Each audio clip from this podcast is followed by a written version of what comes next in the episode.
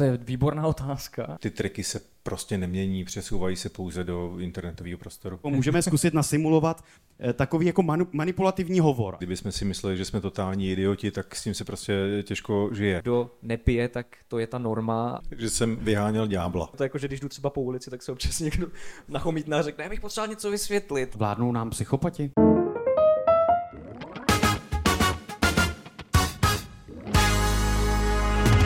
Já jsem Michal a tohle je můj mešap a mými dnešními hosty jsou psycholog Radek Ptáček, dobrý den, Dobrý večer. a Jiří Buríšek alias Jirka vysvětluje věci. Dobrý večer. Dobrý večer, děkuji za pozvání. Radek Ptáček je klinický psycholog, psychater, psychoterapeut, soudní znalec, profesor lékařské psychologie. Odborně se zabývá mimo jiné také psychologií dítěte a forenzní psychologií. Je to tak? Ano. A Jirka vysvětluje věci na internetu, jeho YouTube kanál má přes 300 tisíc chlédnutí a vysvětluje témata od druhé světové války a jak se oni učí v Německu, až po to, co se třeba v těle děje, když člověk přestane pít alkohol, anebo o, to, jak, o tom dělá videa o tom, jak fungují internetoví šmejdi. Je to tak? Je to tak. Tak a právě to mě zajímá, protože se ptám tady publika. Naletěl jste někdy někdo nějakému internetovému šmejdovi nebo šmejdům? Nikdo? Jeden člověk vzadu? Nik? Nikolas naletěl? Komu si naletěl? Já jsem naletěl na, na bazoši. Eh, Snažil jsem se něco prodat a pak nějakou, nějakou sof- sofistikovaným systémem uh, mě připravili o peníze, když už to bylo v zásilkovně, už jsem to poslal a tohle to jsem zažil. No. On je to jako opravdu neuvěřitelný fenomén. Já jsem se díval, Jirko, že vy jste v jednom rozhovoru řekl, že za rok 2021 bylo přes 9 tisíc online podvodů a jenom za první půl rok loňského roku to bylo zhruba 10 tisíc. Jak je to možné, že se s internetovými šmejdy v těch posledních letech tak roztrhl pytel? No, to je výborná otázka. Já si myslím, že to je daný tím, že mají víc možností. Že vlastně uh, už jen to, že si vidíme všude kolem sebe ten, ten posun technologií, a to je jedna z věcí, které jim umožňují dělat ty podvody v takové míře, a vlastně v takovém počtu, v jakým je teďka dělají. A taky třeba jeden z důvodů může být ten, že vlastně furt přibývá uživatelů internetu, pořád tam přicházejí lidé, kteří s ním třeba nemají tolik zkušeností a to, to může hrát taky velkou roli. Radku, vy jste někdy naletěl? A nejsem si toho vědom. Protože mně se taky stalo, že mě normální mobilní operátor poslal program, abych si restartoval nebo aktualizoval modem. Tvářilo se to úplně prostě ta stránka, já jsem na to klikl, ale jenom díky tomu, že se mi nestáhl ten program, tak se mi to v uvozovkách nepovedlo. Teď jsem taky zaznamenal, že je falešná sbírka na Martinka, jak byla ta velká sbírka. Jak je možné podle vás, jakožto podle psychologa, že se takhle šíří internetový šmejdě, internetové podvody? Tak já myslím, že člověk je primárně tvor důvěřivý a tedy zvláště jestli někde vnímáme nějakou autoritu nebo jestli nám někdo zahraje na naše emoce, což si myslím, že je nesmírně důležitý a ty šmejdi to prostě umějí, tak se proti tomu neumíme bránit, protože je to naprosto nový fenomén, který tady vlastně nikdy nebyl. Byli jsme zvyklí na to jít do obchodu, věřit tomu, že tam ten obchod proběhne a stále tady v té největě vlastně žijeme. Takže my se musíme naučit rozeznávat ty šmejdy a ty nekalé techniky a praktiky a to zatím prostě neumíme.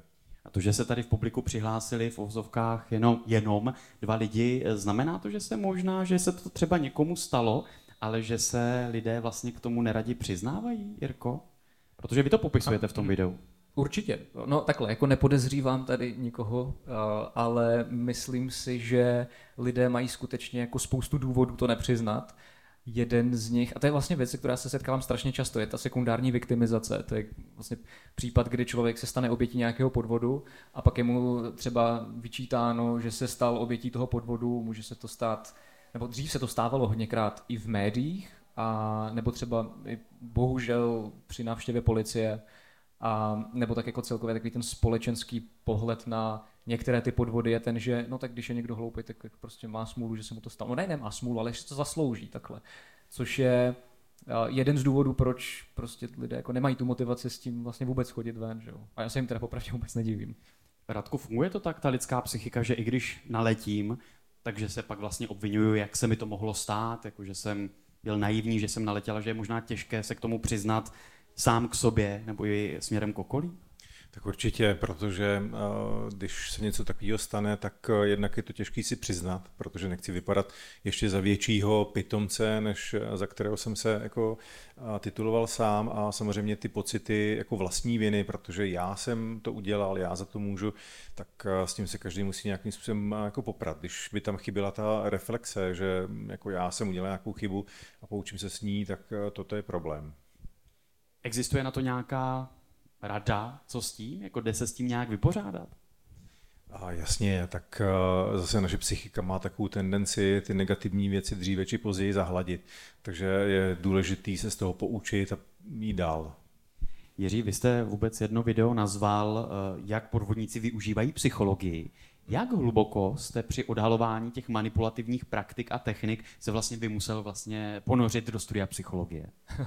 No, to, je, to je taková jako klasická věc už u všech mých videí a to je ta, že já jako často kloužu po povrchu. Jo. Já vlastně si nemyslím jako o sobě, že by ty videa byly jako dohloubky nějak extra, obzvlášť jako když uh, potkáte jako skutečného odborníka, tak uh, nemůžete říct, že to video to popisuje nějakým způsobem jako hluboce odborně, ale je to pro tu širokou veřejnost, která to téma třeba vůbec nezná. Jo. A když ty, ty videa vytvářím, tak se to snažím zohlednit, protože na jednu stranu nemám ambice toho diváka uh, jako naučit cokoliv, co by se naučil třeba při studiu vysoké školy. Jo. Ale zároveň mu chci to téma představit dostatečně na to, aby mu bylo aspoň jako trochu jasné, jakým způsobem to prostě funguje.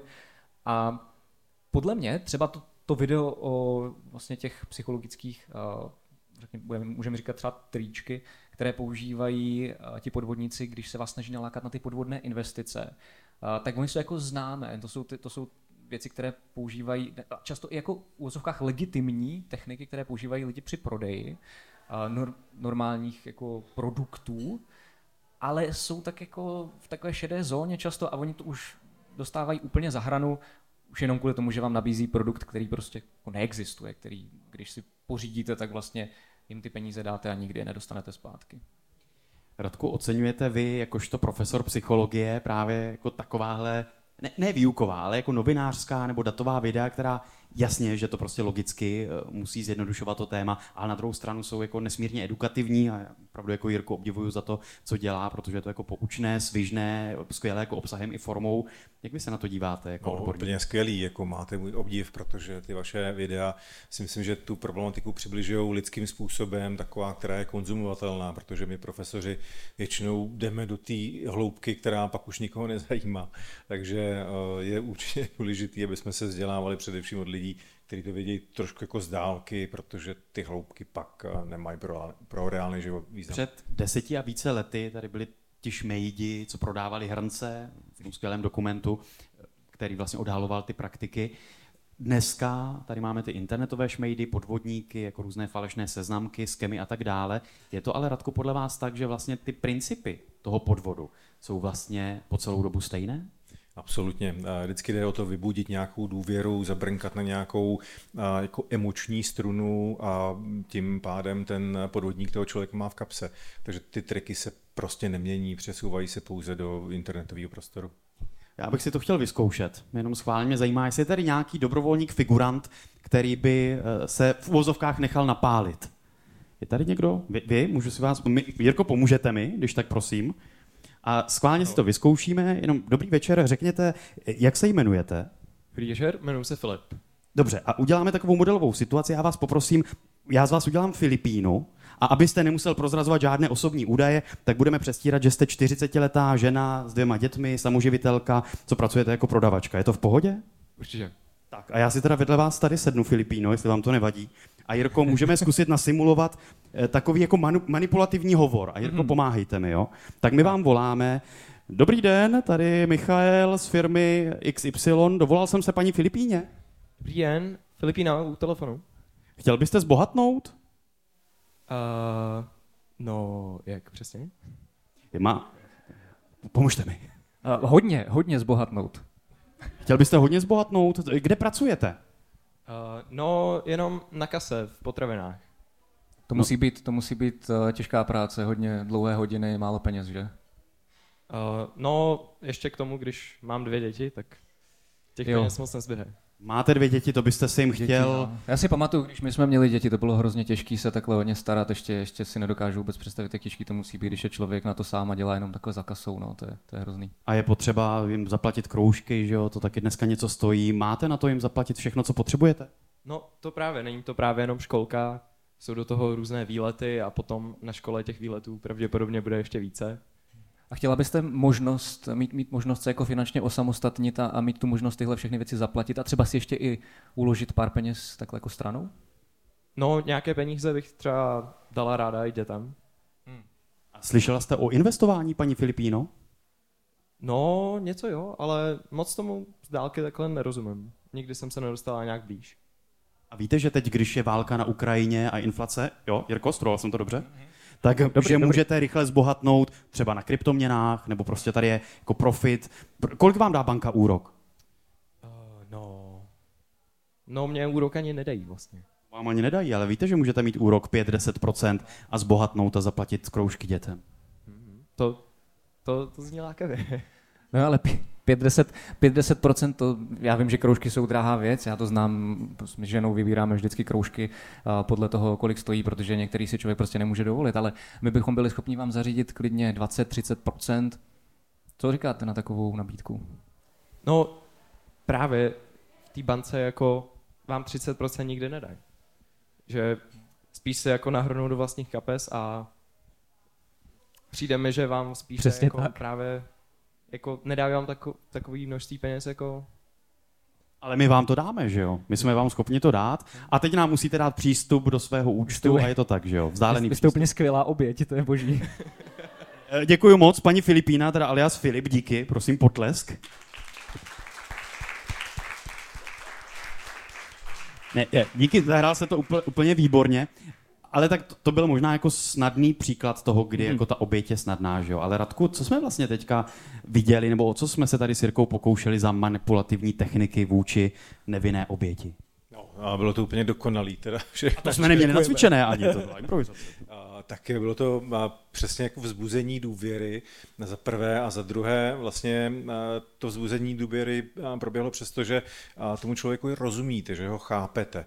A to je vlastně asi to nejdůležitější, co na tom počátku prolomí ty, ty ledy, že a, ten člověk najednou získá pocit, že a, jako víte o jeho životě něco, že máte nějaké společné osudové jako prvky a pak mu dáte nějakou nabídku, která se prostě neodmítá, protože přesně víte, pro co to potřebuje, a co, co se děje v jeho životě, takže mm, jako tohle je důležitý. Je to tak, že když člověk je v nějaké třeba těžké finanční situaci, já jsem schválně řekl, matka samoživitelka, prostě s nějakým jako průměrným platem, že je vlastně jako náchylnější tomu naletět, anebo může naletět i člověk prostě s vysokým příjmem, s vysokým vzděláním. Jak to funguje? Tak naletět může každý, nicméně určitě důležitý jsou faktory osobnostní, to znamená, jestli jste nějak jako přirozeně důvěřivý, ale pak jsou to faktory situační, které tu vulnerabilitu, tedy tu zranitelnost zvyšují. A mezi ty patří jakékoliv krize, takže je snadnější ovlivnit člověka, který nemá peníze, je v dluzích. Například, přestože je v dluzích tak a ví, že by ty peníze neměl brát opět na půjčku, tak si je prostě znova půjčí, protože v tom vidí šanci.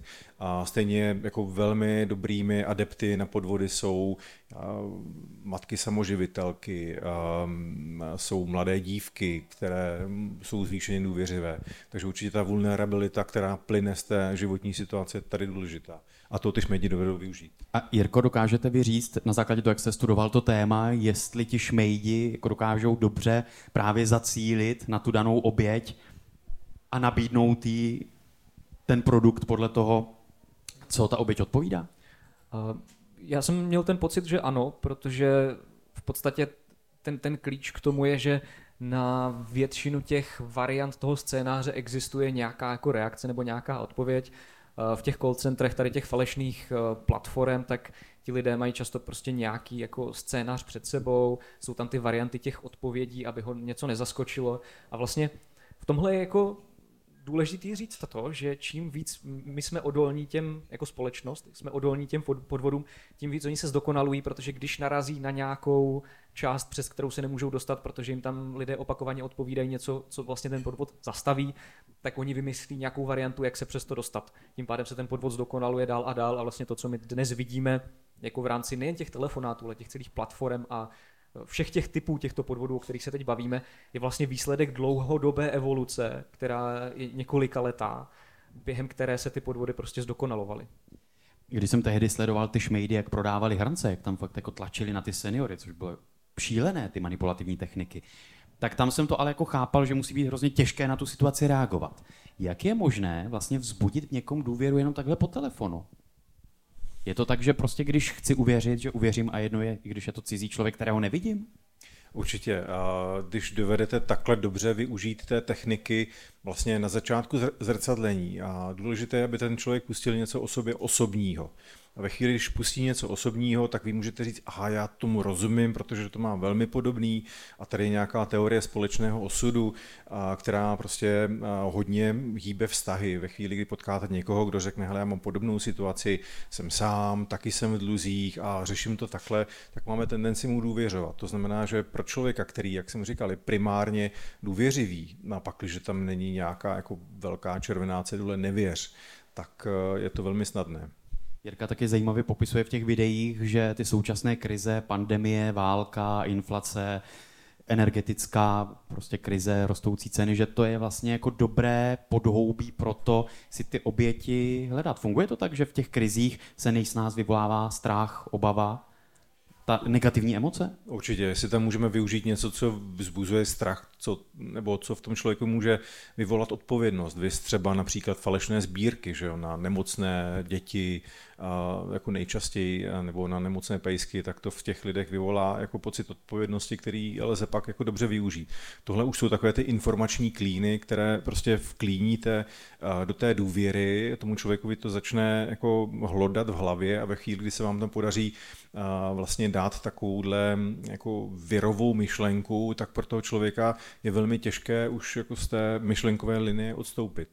Jirko, vy taky vysvětlujete, že je tam důležitý ten pocit jedinečnosti. Teď vám tady slibuju příležitost, kterou nikdo jiný nemá, nebo ten FOMO efekt. Jako víte, že teď se dá jako zbohatnout a vy přece nechcete být nebo nemůžete být u toho apel na ten rodinný status, tam zmiňujete. Jako, hele, budete přesně moci dovolit lepší dárek pro vaši manželku, manžela, děti.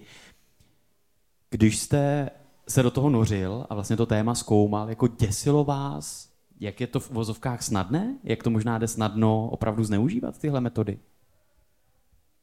Mě to, já jsem měl takovou jako morbidní fascinaci tím, tím jak, jak vlastně promyšlené to je ze strany těch podvodníků, protože to, ono to je jako vlastně svým způsobem strašně cynické, ale uh, jako asi, asi ano, jakože krátká odpověď je asi ano. Je to, je to, ono to umí být občas trošku děsivé kvůli tomu, že je vám jasné, že když si to teď čtete a procházíte to a rozumíte tomu, takže vám to dává smysl a říkáte si, no to je jasné, proč to říká takhle, proč to říká takhle. Ale kdybyste to neměl jako nastudované a poslouchal byste to, tak by to ten apel na vás jako vytvořilo. To, je, to mně přijde, to, co je na tom jako to děsivé. Že, a mimochodem je to teda jedna z věcí, kterou občas vydáme v komentářích pod svými videi, když někdo říká, no tak na to já bych přece neskočil. A já si říkám, no tak jasně, protože teď jsem strávil 15 minut tím, že jsem to vysvětloval. Jo, jako, a to tam taky popisujete, že vlastně člověk má zpětně tendenci jo. si to jako obhajovat. Ano, ano.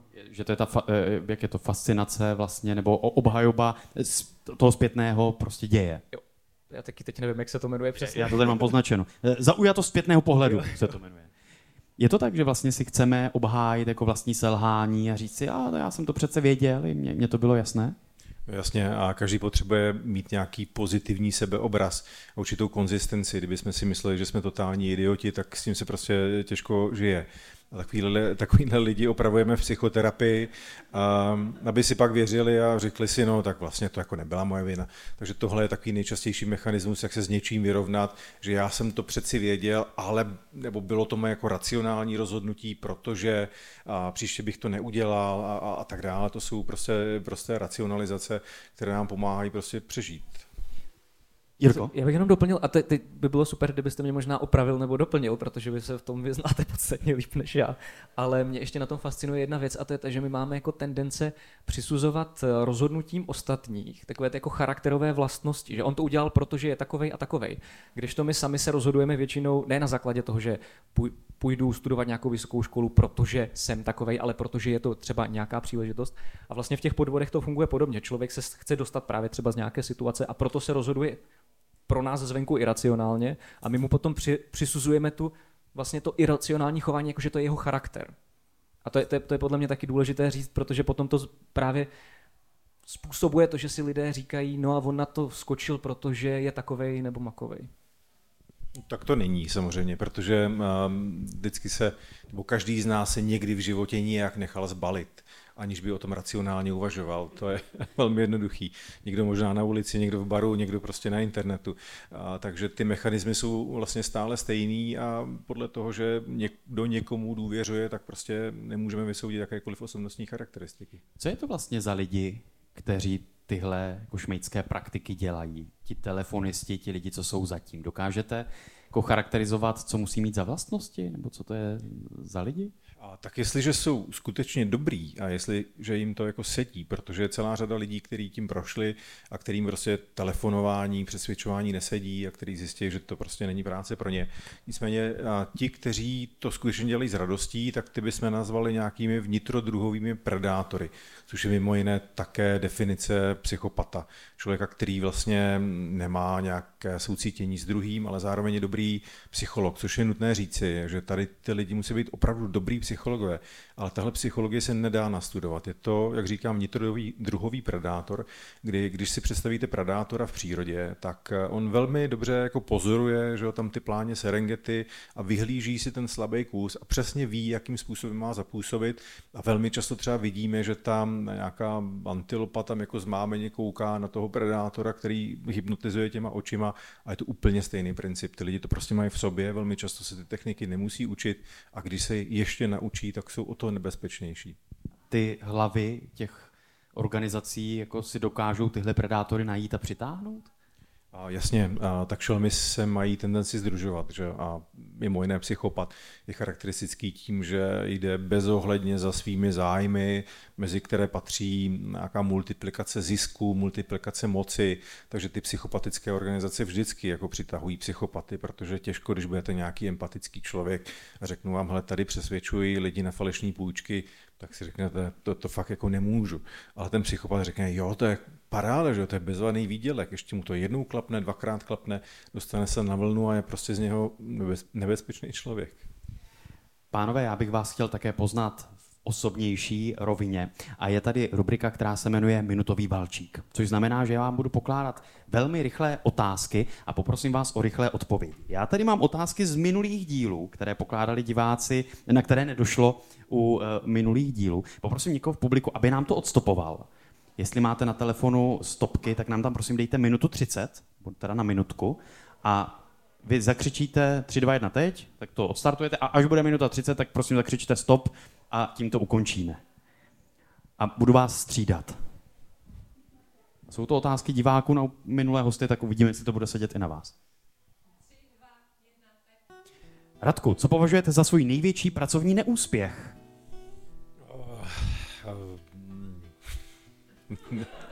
A teď je tolik, že teď v současné době nevím. Jirko, jaký je váš nejoblíbenější film? Uh, Pan prstenů eh, Extended edice. Cítíte se bohatý? A rozhodně ne. A možná na svou rodinu. Jaká je vaše oblíbená desková hra? Člověče nezlob. máte, máte v Česku oblíbené místo? A, ano, své bydliště. Posloucháte Viktora Šína? Bohužel ne. Jste šťastný? Ano. Dáváte si někdy digitální detox? Ne. Máte životní moto? Ano. Jaké? Uh, být šťastný. Baví vás lyžování? Uh, ano. Kdo je uh, vaší inspirací? Uh, Sigmund Freud. Máte imposter syndrom? syndrom? Jenom někdy. Jaký byl váš nejlepší nápad v životě? Um, vzít si moji ženu. Líbí se vám váš hlas, když se slyšíte z nahrávky? Uh, teď už neutrální. Za co jste nejvíce vděčný? A za svoji rodinu.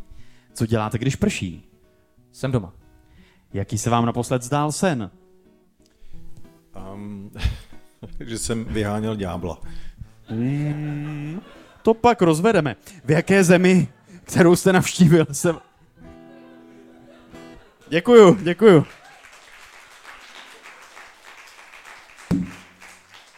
Tak zmínil jste toho Freuda, tak já se s dovolením u toho zastavím. Jste vyháněl ďábla? Jsem vyháněl ďábla, no. Z někoho jsem vymítal ďábla.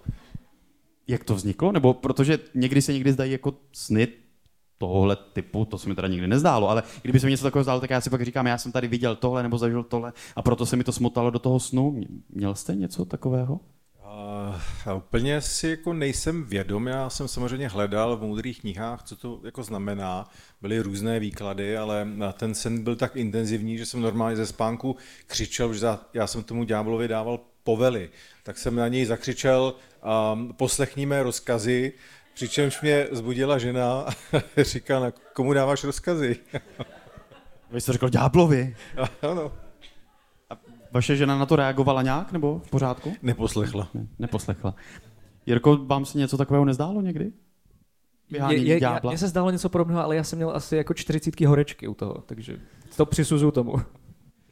Mimochodem, když jsme se před chvílí bavili, nebo i vy, když jste naznačil jako ty psychopaty a ty predátory, tak jedno z Jirkových videí se taky jmenuje Proč dobrovolně volíme diktátory. Tak proč? Jiří. A teď vaše 20-minutové video schrňte do půlminutové odpovědi. Ano, a to je, no, to je téma, které podle mě je, jak na jednu stranu je velice aktuální, na druhou stranu je velice komplikované. A tak krátká odpověď je ta, že spoustě lidem prostě imponují natolik, že jim nevadí vzdát se některých svobod za cenu toho, té síly, vlastně, která nad nimi v jejich hlavě bude držet tu jako ochranou ruku a nějakým způsobem bude jejich prodlouženým tím, jak to říct, no, uh, on bude dělat to, co chci, já. Kde se to v nás bere? To, že jsme někdy možná rádi ovládání? Dá se to tak říct? Většina z nás je ráda ovládána, protože člověk získal evoluční výhodu v tom, že se naučil žít ve skupině. To je naprosto zásadní. A to, že umíme žít ve skupině, znamená, že se díváme na to, jak se chovají ostatní, ale že také respektujeme úplně přirozeně nějakého vůdce. A ten vůdce je vždycky nej, nejsilnější člověk většinou ten, který jako nebere moc nějaké ohledy, servítky, prostě to silná figura a samozřejmě my jako ovce, když nás ten člověk uhrané, tak prostě za ním jdeme, aniž by jsme o tom přemýšleli. No ale schválně dotaz do publika. Přihlašte se prosím vy, kteří byste si chtěli zvolit nějakého diktátora a žít v diktatuře. Nikdo se nehlásí. To všichni, jsem čekal. Všichni potom touží, ale neví no, o no tom. No právě, ale jako tam je za zajímavý paradox, že všechny, nebo většina diktatura, totalit má demokracii v názvu. Že jo? Korejská lidově demokratická republika, Čínská lidová republika a tak dále. Zase možná se vracíme k tomu, o čem jsme bavili. My se za to stydíme, že chceme být ovládáni, nebo jak je možný tady ten rozpor? Tak já myslím, že to je spíš nějaká taková maska toho režimu, že možná ten diktátor se stydí v dnešním světě říct, ale já tady mám diktaturu a, a nazve si svoji republiku diktátorská republika. Prostě je to takový trik, že jo? Stejně jako v, v socialismu jsme tady měli lidově demokratické hnutí a žádná demokracie prostě nebyla. Ono to možná by působilo jako slabost, kdyby vlastně ten diktátor jako přiznával, že se udržuje u moci silou, ale naopak jako je vlastně eh, prezentuje tu sílu tím, že ten ho tam vlastně chce, i když to tak vlastně není že, ve výsledku. Mě zaujalo v tom vašem videu, jak vy jste tam vysvětloval i ten princip autority, jak prostě v 50. 60. letech tuším, jako doktoři, lékaři propagovali kouření a eh, farmaceutické, ty tabákové firmy si je najímali do těch reklam. Čím to je, že jako máme tendenci věřit autoritě, bílým plášťům a mnohdy prostě víc než jako nějakému našemu zdravému selskému rozumu. Máte na to odpověď? Radku? Je to stále stejný princip. Prostě jsme lidé, nebo respektive jsme tvorové, kteří přežili díky tomu, že se nechali vést, že prostě věřili těm autoritám a to, je, to máme evolučně zakódované. To se nedá nějakým způsobem spochybnit. Navíc každý má nějakou svoji vlastní hodnotu a většina z nás prostě o sobě samých pochybuje. Když vidíme, že si je někdo sebejistý a nepochybuje o sobě, tak si říkám, jak ten člověk tomu asi rozumí. To je úplně běžná reakce. Na druhou stranu, jako během třeba pandemie covidu, mi přišlo, že ty autority eh, mnohdy byly jako velmi spochybňovány, nebo za autoritu se vydával kde kdo, aniž by tomu třeba rozuměl. Tak není v tom vlastně paradoxně rozpor. Na jednu stranu chceme věřit autoritě, na druhé straně autority a fakta a vědce spochybňujeme a jsme schopni někteří věřit tomu, že země je placatá, když uvedu ad absurdum příklad. Jak je to možné? Tak během covidu došlo k obrovský devalvaci autorit. To jsme viděli, protože autoritou byl téměř každý. Ty názory se extrémně lišily, takže každý si vybral za tu autoritu toho, koho chtěl. A ta autorita musí být bezpochybná, tak aby ten člověk mohl vést nebo uzbuzoval autoritu v celé společnosti. Ve chvíli, kdy vidíte, že autoritou je doktor z Horní Dolní, stejně jako profesor, a možná věřím více tomu doktorovi z Horní Dolní, tak taková situace byla. Vy jste k tomu chtěl něco doplnit, Jiří? Já s tím ne, eh, souhlasím, protože mi taky přijde, že během té, toho období pandemie dostali vlastně ty legitimní autority hrozně na frak. A tak jako eh, hrozně těžko se to určuje a nechci dělat takové to, jako, že tu zaujatost zpětného pohledu, že po bitvě je každý generál a tak. Ale, Ale vy jste to věděl. Já jsem přesně tak, já, mě to bylo jasný úplně od začátku, já jsem to věděl, že se to stane přesně tohle. Ale jako je to věc, která mě vlastně tíží z toho důvodu, že je teď hrozně těžké třeba pro mě jako tvůrce videí na různá témata, ve kterých já nejsem odborník, vlastně nejen vybrat pečlivě někoho, o koho bych se mohl opřít, ale zároveň i těm divákům vlastně dát ten důvod, proč by měli si myslet, že, nebo jak jim říct vlastně, že tento odborník, kterého já tady cituji, nebo ta práce, kterou cituji v tom videu, že je nějakým způsobem validní. A jak si vybíráte ty zdroje, abyste právě nezdílel nějaké hoaxy, nenaletěl nějaké jako fejkové studii nebo nerecenzované studii? No, snažím se to kontrolovat. No. Mám, mám už pár věcí, kterým, nebo věcí, pár takových jako mechanismů, na které prostě dbám a snažím se je uh, co nejvíc implementovat a zároveň vlastně ty, ty zdroje, které já využívám, mají svoje vlastní kontrolní mechanismy a nevím, co by se muselo stát, abych použil nějakou jako vyloženě úplně, ať bych si ji třeba nepřečetl, jo? to by se jedině mohlo stát, to zase jako ne, nepřichází v úvahu. Je, je, je to podle mě jako, jako naučená věc, kterou těžko, těžko popis, popsat. No. Radku, vládnou nám psychopati? Díky moc, že jste se dodívali nebo tento díl doposlouchali až sem. Dále uvidíte toto. Přitom trpím. Ale pravda je, že jsem vypil mnohem víc kaká než old fashioned. Když jste to video připravoval, byl jste u toho? Jak pracovat s psychopatem. Když jsem vyšetřoval různé psychopaty i třeba ve vězení. Pane doktore, já jsem tak šťastný, že mě zrovna vyšetřuje odborník, jako jste vy. Jsem si nesl, tak říkal jsem si, ano, psychopat. Jakou profesionální deformací trpí psycholog? A to nemůžu říkat vůbec. Dobře, tak, že jste to vy. Když jsem věděl, že se jako potkáme, protože jsem si říkal, že jako vejdu dovnitř a vy si řeknete, no ty vole. To jste si řekl, když jste poprvé viděl Jirku. Dobře, ne, nemůžu říct. Vypípáváme, já to nechci vědět. Já jako jsem jako mladý novinář byl v redakci spokojen, ale vím, že spoustu novinářů to semele. Většina tohoto mashupu už je jenom pro mé podporovatele na herohero.co lomeno Michael. Budu moc rád za vaši podporu, budu rád, pokud tento díl budete sdílet a šířit dál, nebo pokud dáte odběr mému kanálu. Díky.